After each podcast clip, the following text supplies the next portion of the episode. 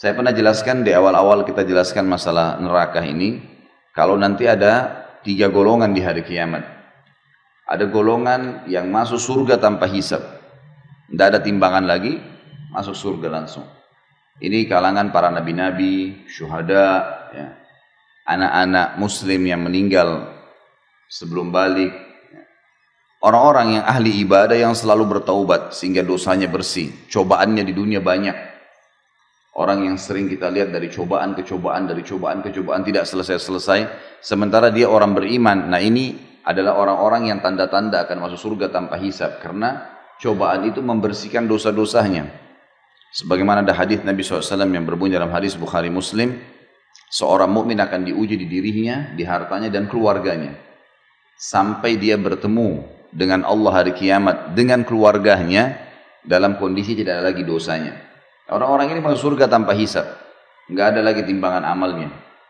Masuk di dalamnya juga adalah golongan yang disebutkan oleh Nabi SAW 70 ribu orang dari umatku masuk surga tanpa hisap.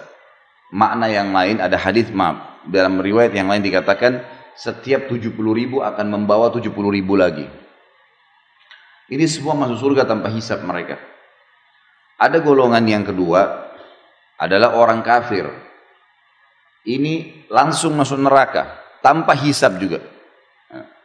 Karena hisab itu timbangan amal. Orang-orang kafir, munafik dan orang musyrik. Tiga ini nggak ada timbangan amal, nggak perlu ditimbang amalnya. Langsung masuk neraka. Begitu sudah menerima bukunya dengan tangan kirinya, dia udah tahu dia akan ke neraka, udah selesai. Digiring oleh Allah, disuruh oleh Allah SWT para malaikat menggiring mereka masuk neraka. Jadi ada yang masuk surga tanpa hisab, ada yang masuk neraka tanpa hisab. Tidak ada lagi timbangan amal. Nah, tersisa di tengah-tengah adalah orang yang ditimbang amalnya. Orang yang ditimbang amalnya ini ada dua. Ada orang yang nanti setelah ditimbang amalnya, ternyata amal solehnya lebih banyak. Ini disebabkan karena dia masih banyak dosanya juga. Ada dosa yang dia lakukan, malas bertobat. Nggak mau bertobat kepada Allah Azza wa Nah ini, orang seperti ini bisa lolos. Misal, amal solehnya 100 ribu, dosanya misal 90 ribu. Ada 10 ribu selisihnya. Nah dia lolos nih. Tapi ditimbang dulu, dihisap dulu. Nah orang-orang yang dihisap tadi ini lolos karena amal solehnya lebih banyak sama orang-orang yang masuk surga tanpa hisap itu bisa memberikan syafaat. Mereka lah yang bisa memberikan syafaat. Golongan yang lain di dalam orang yang ditimbang amalnya, sekali lagi tadi ada orang tidak tanpa ditimbang masuk surga tanpa hisap, ada orang yang masuk neraka tanpa hisap. Di tengah-tengah adalah orang yang ditimbang amal. Orang yang ditimbang amal ini ada dua golongan lagi. Golongan yang ditimbang amalnya dan memang secara murni tanpa ada bantuan dari mana pun, tanpa ada syafaat, memang amal solehnya lebih berat daripada dosanya. Cuma dia ditimbang karena dosanya masih banyak. Tadi saya kasih contoh, Misal amal solehnya 100 ribu, dosanya 90 ribu. Nah ini berarti dia selamat masuk surga, tapi dihisap dulu, gitu kan? Nah orang seperti ini dengan orang-orang yang masuk surga dari awal tanpa hisap bisa memberikan syafaat, dia bisa memberikan pertolongan. Golongan kedua dari orang yang ditimbang amalnya adalah orang yang ditimbang amalnya, tetapi amal buruknya lebih berat. Amal buruknya lebih berat. Misal kita balik tadi, ada orang yang lolos 100 ribu pahala, 90 ribu dosa. Kita balik. Orang yang ditimbang kedua ini adalah dosanya yang 100 ribu. Pahalanya yang 90 ribu. Ya. Ini orang masuk neraka. Secara hitung-hitungan, dia harus masuk neraka dulu. Bersihin yang 90 ribu itu. Ya. Tapi di sini ada banyak pendapat ulama. Yang pertama dikatakan, kalau dosanya 90 ribu, eh, dosanya 100 ribu, ini misal, pahalanya 90 ribu, maka dia disiksa di neraka sesuai dengan kadar selisihnya saja. Bukan semua dosanya. Karena dia punya amal soleh. Dia punya amal soleh. Jadi misal kadarnya cuma beda 10 ribu ya. 10 ribu itulah yang disiksa di neraka. Karena yang lainnya dianggap berimbang dengan amal solehnya. Makin banyak dosanya, makin lama di neraka. Misal kalau selisihnya banyak sekali, dosanya 100 ribu, mungkin amal solehnya cuma seribu. Ini berat buat dia, dia akan disiksa.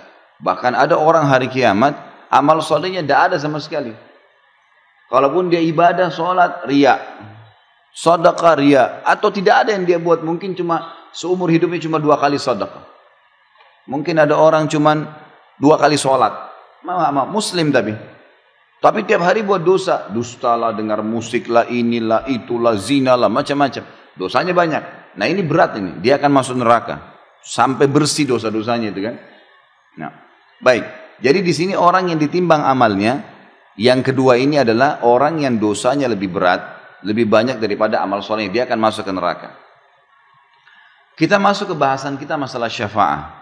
Orang yang masuk surga tanpa hisap tadi dengan orang yang sudah lolos murni memang karena pahalanya banyak, dosanya ada tapi pahalanya lebih banyak, mereka boleh memberikan syafaat. Yang diberikan syafaat ada adalah orang yang tadi ini yang yang ditimbang dosanya lebih banyak daripada amal solehnya. Tidak ada syafaat bagi orang kafir, nggak ada syafaat untuk orang munafik, nggak ada syafaat untuk orang musyrik. Yang kekal-kekal di neraka ini nggak ada syafaat, nggak ada pertolongan buat mereka, nggak ada orang-orang ini keluar dari neraka selamanya abadi. Yang kena syafaat hanya golongan kedua tadi yang ditimbang amal itu, hanya itu saja. Yang lain nggak ada lagi. Ini yang dimaksud dengan syafaat. Nah yang memberikan syafaat tadi adalah orang yang lolos murni karena pahalanya lebih banyak dan para orang-orang yang masuk surga tanpa hisab. Dibersihkanlah. Nah, orang-orang yang masuk neraka dulu dari orang yang ditimbang amalnya, dari kaum muslimin atau kaum mukminin, orang yang beriman dalam di dalam ilmu agama kita diberikan istilah dengan usatul mukminin. Usat, usat itu maksudnya ahli maksiat. Maksiat, usat itu artinya orang-orang yang berbuat dosa, tidak sempat taubat, mereka masuk neraka nih. Nah, pada saat masuk neraka, di sinilah saatnya syafaat. Saatnya syafaat. Diberikanlah syafaat ke mereka dari kerabatnya, dari teman-temannya. Bahkan Nabi Muhammad SAW sendiri memberikan syafaat. Gitu kan. Nah di sini akan dikeluarkan. Akan dikeluarkan mereka. Tapi mereka sudah masuk ke neraka. Dan Allahu alam berapa lama. Gitu kan. Alam. Ada juga pendapat ulama mengatakan syafaat orang-orang yang masuk surga tanpa hisab mereka bisa memilih kapan mereka memberikan syafaat. Mereka bisa memilih kapan memberikan syafaat. Misal sebelum masuk surga pun Nabi Muhammad SAW dan para nabi-nabi bisa memberikan syafaat sebelum masuk surga. Jadi masih selesai timbangan amal, orang-orang masih pada lewat di atas sirat, itu sudah ada syafaat-syafaat mereka. Ada orang-orang yang dapat syafaat. Contoh misal, ada orang dosanya 100 ribu, tadi pahalanya 90 ribu. Selisihnya kan 10 ribu ya. Nah dia dia mendapatkan syafaat nih, syafaat nabi-nabi, syafaat Nabi Muhammad SAW misalnya, syafaat uh, seorang keluarganya yang mati syahid. Maka dosanya dibersihkan, dosanya dibersihkan. Mereka lolos, mereka lolos karena diberikan syafaat oleh orang-orang yang masuk surga tanpa hisab. Ada juga orang yang dapat syafaat tapi bukan dari golongan yang masuk surga tanpa hisap. Cuman dari kerabatnya yang lolos tadi timbangan amal tapi sedikit. Misal tadi masih ingat saya bilang kalau ada orang yang murni do, pahalanya 100 ribu, dosanya 90 ribu. Kan dia lolos masuk surga ya. Dia punya selisih 10 ribu kan. Nah dia diberikan kesempatan oleh Allah untuk memberikan syafaat. Dia diberikan kesempatan oleh Allah Azza Jal untuk memberikan syafaat sesuai dengan kadar pahala dia yang lebih saja. Jadi ada orang yang memberikan syafaat tanpa hisab, itu terutama nabi-nabi mereka bisa memberikan syafaat kapan saja. Sebelum masuk surga pun ya. Ada orang-orang, jadi selamat, diselamatin tuh orang-orang. Sebelum masuk surga, sebelum masuk neraka sudah diselamatin. Ada orang-orang enggak, mereka masuk neraka dulu, lalu ditolong. Nah, yang menolong mereka ini bisa para nabi-nabi juga, syafaat yang lainnya bisa sebelum masuk neraka atau sudah masuk neraka. Ada juga kerabat mereka yang lolos timbangan amal, tapi kadar kadar selisihnya sedikit. Misal antara pahalanya 100 ribu, dosanya 90 ribu. Nah ini selisihnya sedikit 10 ribu. Dia cuma bisa menolong 10 ribu itu saja. Misal ada kerabatnya ternyata butuh 9 ribu pahala.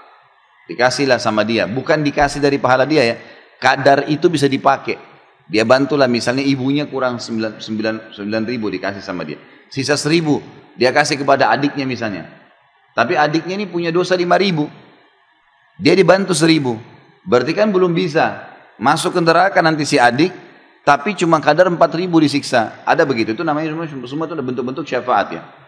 Pertolongan-pertolongan yang akan membantu. Tetapi ini semua tentu targetnya apa? Kita jangan jadikan sebagai target Bapak Ibu sekalian. Karena pertolongan itu bisa dapat, bisa enggak. Iya kalau misalnya anak kita misalnya nunjuk kita atau saudara kita nunjuk kita, mungkin dia tunjuk orang lain. Pada saat itu orang sudah beda keadaannya, gitu kan? Orang akan memikirkan terserah dia, dia mau selamatin siapa, nah, itu masalah, gitu kan? Makanya orang yang mati syahid memberikan syafaat 70 orang yang dia kenal itu bebas, kerabatnya kah, temannya kah. Sampai para sahabat kalau mereka berperang sebelum masuk di kancah peperangan mereka saling berwasiat. Nanti kalau saya mati duluan syahid, Allah mudahin saya akan berikan kau syafaatku. Temannya bilang, kalau saya mati syahid juga akan berikan kepada kamu. Jadi mereka sudah janjian sebelum meninggal dunia sampai seperti itu karena mereka yakinnya tentang keadaan pada hari pada hari kiamat nanti. Ini makna tafsir dari surah Taha 109. Karena dikatakan di sini pada hari itu tidak berguna syafaat kecuali syafaat orang yang Allah Maha Pemurah telah memberi izin kepadanya. Diberi izin karena dia lolos memang tanpa hisab atau dia memang dasarnya lolos karena amal solehnya lebih banyak. Di garis bawah juga satu hal, orang-orang yang dibantu, yang dibantu supaya bisa timbangan, misal dosanya 100 ribu, pahalanya 90 ribu, lalu ada yang bantu dia 11 ribu pahala, kadar 11 ribu pahala. Jadi akhirnya pahalanya lebih banyak sekarang, 90 ribu sementara dosanya 89 ribu, kan gitu. Orang ini lolos masuk dalam surga. Dia juga lolos berkat pertolongan orang. Tetapi melewatin sirot dia terkoyak. Karena di sirot itu nanti kita pelajari di akhir-akhir bab kita nanti dalam neraka ini. Itu di sirot nanti jalan yang gelap, licin, gitu kan, besar. Dan di bawahnya itu, di, di bawahnya sirot itu neraka. Apinya kelihatan, malaikat di kiri kanan mencambuk orang yang masuk neraka. Ada orang yang lolos seperti bulan purnama terang, ada orang seperti bintang-bintang, ada orang seperti menunggangi kuda, ada orang seperti berlari, ada orang yang berjalan dan terkoyak. Nah terkoyak ini karena ada besi-besi tajam di antara sirot. Nah terkoyak ini kenapa? Karena dia punya dosa, semestinya masuk neraka, tapi karena pertolongan orang, syafaat orang lain, dia lolos. Dosanya 100 ribu, pahalanya 90 ribu, selisih 10 ribu. Ada orang yang bantu dia 11 ribu misalnya. Nah Sebelas ribu ini membuat dia lolos akhirnya masuk ke dalam surga. Tapi melewatin sirot terkoyak. Jadi tubuhnya terkoyak, berdarah. gitu kan. Tapi dia tetap lolos. Nanti akan kita bahas di akhir bab kita. Itu makna daripada Allah Maha Pemurah telah memberi izin kepadanya dan dia telah ridho uh, meridhohi perkataannya. Maksudnya dia ucapin kata-kata Allah terima. Kemudian firman Allah yang lain adalah surah Az-Zumar ayat 44. A'udzu billahi minasyaitonir rajim. Qul lillahi syafa'atu jami'a. Lahu mulkus samawati wal ard, thumma ilaihi turja'un. Katakanlah hai Muhammad hanya kepunyaan Allah syafaat itu semuanya. Tentu saya dengan izin Allah, Allah yang berikan. Kepunyaannya ya. Dan ini Bapak Ibu yang sudah tahu tentunya saya bisa ingatkan kembali kalau nya besar Berarti di tengah-tengah huruf begitu Allah kembali kepada kata ganti Allah sama dengan dia. D-nya biasa dibesarin. Nah, itu berarti kata ganti Allah. Kepunyaannya ya, kerajaan langit dan bumi. Kemudian kepadanya lah kamu dikembalikan. Saksi bahasan kita adalah masalah hanya kepunyaan Allah syafaat itu.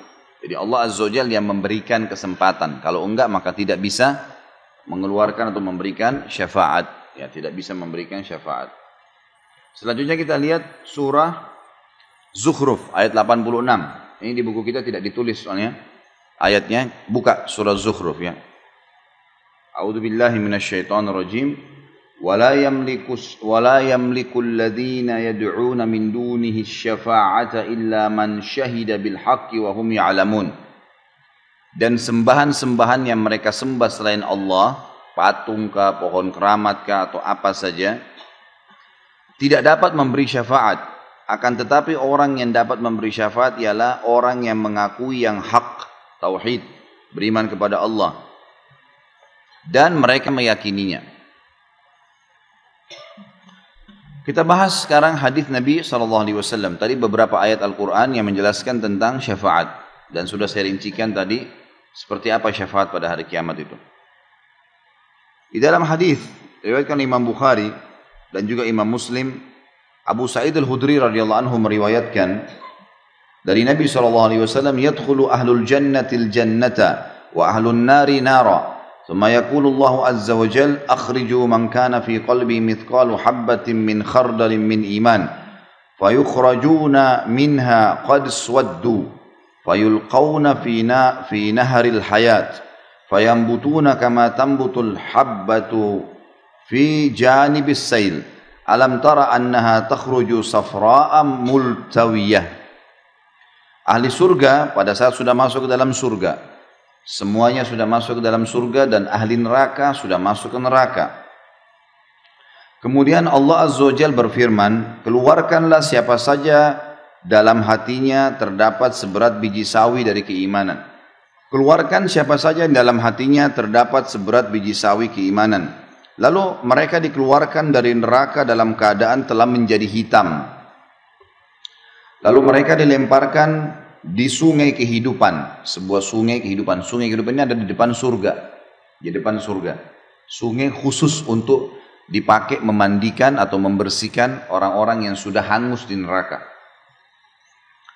Lantas mereka tumbuh seperti biji yang tumbuh di samping aliran air. Kita lihat kalau misalnya ada got atau ada aliran air, biasanya karena lembabnya sampai tumbuh rumput-rumput kecil, ya, tanaman-tanaman kecil. Nah seperti itu. Nanti ahli neraka ini mereka terbakar, hangus, belang-belang, lubang badannya, tapi nggak mati. Naudzubillah, tapi nggak mati. Maka mereka dikeluarkan oleh orang-orang yang menolong mereka, yang memberikan syafaat, dibawa keluar. Lalu dimasukkan ke dalam sungai kehidupan. Maka mereka dicemplungkan di situ, dimasukkan, lalu mereka tumbuh seperti tumbuhnya bunga atau uh, pohon yang kecil di samping aliran. Tidakkah kata Nabi SAW, kamu tahu bahwa biji tersebut yang baru tumbuh dalam keadaan kekuning-kuningan lagi lemas. Ya, seperti itulah mereka akan tumbuh. Hadis ini memberikan pelajaran kepada kita tentang adanya syafaat, pertolongan. Ahli neraka dikeluarkan yang bermaksiat kepada Allah tapi ingat hanya orang mukmin yang bermaksiat. Orang kafir, fasik, eh, orang kafir, munafik dan musyrik, dosa-dosa musyrik besar, menyembah selain Allah, ya, dan seterusnya menyembelih kepada selain Allah ini semua tidak bisa keluar, tidak bisa dapat syafaat. Kemudian hadis selanjutnya adalah hadis riwayat Imam Muslim dari sama Abu Sa'id al-Khudri radhiyallahu anhu meriwayatkan sabda Rasulullah sallallahu alaihi wasallam adapun ahli neraka yang memang penghuninya maka mereka tidak mati dan tidak pula hidup di dalamnya. Siksa yang luar biasa. Hangus terpotong badannya ya lobang-lobang tubuhnya enggak mati maka tidak bisa dikatakan mati, tidak juga dikatakan hidup. Tersiksa luar biasa. Dan setiap kali mereka sudah hangus, hancur badannya, dikembalikan oleh Allah SWT lagi utuh. Kemudian disiksa lagi. Proses mengutuhkan tubuh mereka juga sudah sakit. Plus lagi disiksa kembali, dibakar, dicincang, dilubang-lubangin, makan macam-macam makanan yang merusak tubuhnya. Tetapi manusia yang dibakar api akibat dosa-dosa mereka, maka Allah betul-betul mematikan mereka. Kalau seandainya ada orang yang tadi orang mukmin yang berbuat dosa, kemudian habis dosanya nih, udah habis dosanya. Maka dalam hadis ini dikatakan Allah mematikan mereka, sudah nggak bisa buat apa-apa, gelimpang, tidak di, diutuhkan lagi kembali. Hingga ketika mereka telah menjadi orang maaf, maaf, ketika mereka telah menjadi arang, sudah hangus, ya, seperti kita tahu kalau kayu bakar, terbakar, sudah lubang-lubang, hitam, maka diizinkan untuk diberi syafaat. Lalu mereka dibawa berkelompok-kelompok, dikeluarkan semua oleh para malaikat dibawa, tapi dalam kondisi mereka tidak bisa buat apa-apa. Lalu disebarkan di sungai-sungai surga. Kemudian dikatakan, wahai ahli surga, berkumpullah bersama mereka lalu mereka tumbuh seperti biji-bijian tumbuh yang uh, tumbuh yang di tengah bui banjir. Jadi maksudnya nanti orang-orang ahli surga akan memberikan syafaat, dia sebutkan misalnya siapa atau dia datang sendiri menunjuknya, malaikat akan mengambil siapa yang ditolong itu tapi dalam kondisi memang orang-orang mukmin yang sudah dapat syafaat ini dalam kondisi sudah lemah, sudah nggak bisa bahasakan di sini mati. Tapi kan kita sudah tahu ya, tidak ada kematian di akhirat. Jadi ini cuma bahasa mati artinya sudah tidak tidak diperbaharui lagi oleh Allah SWT. Karena ahli neraka yang masih punya dosa, apalagi orang kafir, naudzubillah, terus rusak diperbaikin, disiksa lagi, rusak diperbaikin. Begitu tidak ada batasnya, kekal selamanya. Maka orang-orang ini akan dikeluarkan oleh para malaikat lalu dibawa ke sungai. Lalu dikatakan ke sungai di depan surga. Lalu dikatakan kepada penghuni surga, kumpullah. Maksudnya kumpul di sini ada hadisnya nanti menjelaskan Orang-orang ahli surga memercik-mercikkan mereka dengan air itu di sungai kehidupan tadi, dipercik-percikan dengan air sehingga mereka ya jadi seperti kayu arang yang sudah kayu yang sudah terbakar seperti arang lalu disiram. Terus ya sampai mereka tumbuh seperti tumbuhnya eh, apa namanya tanaman atau biji yang ada di antara buih air gitu.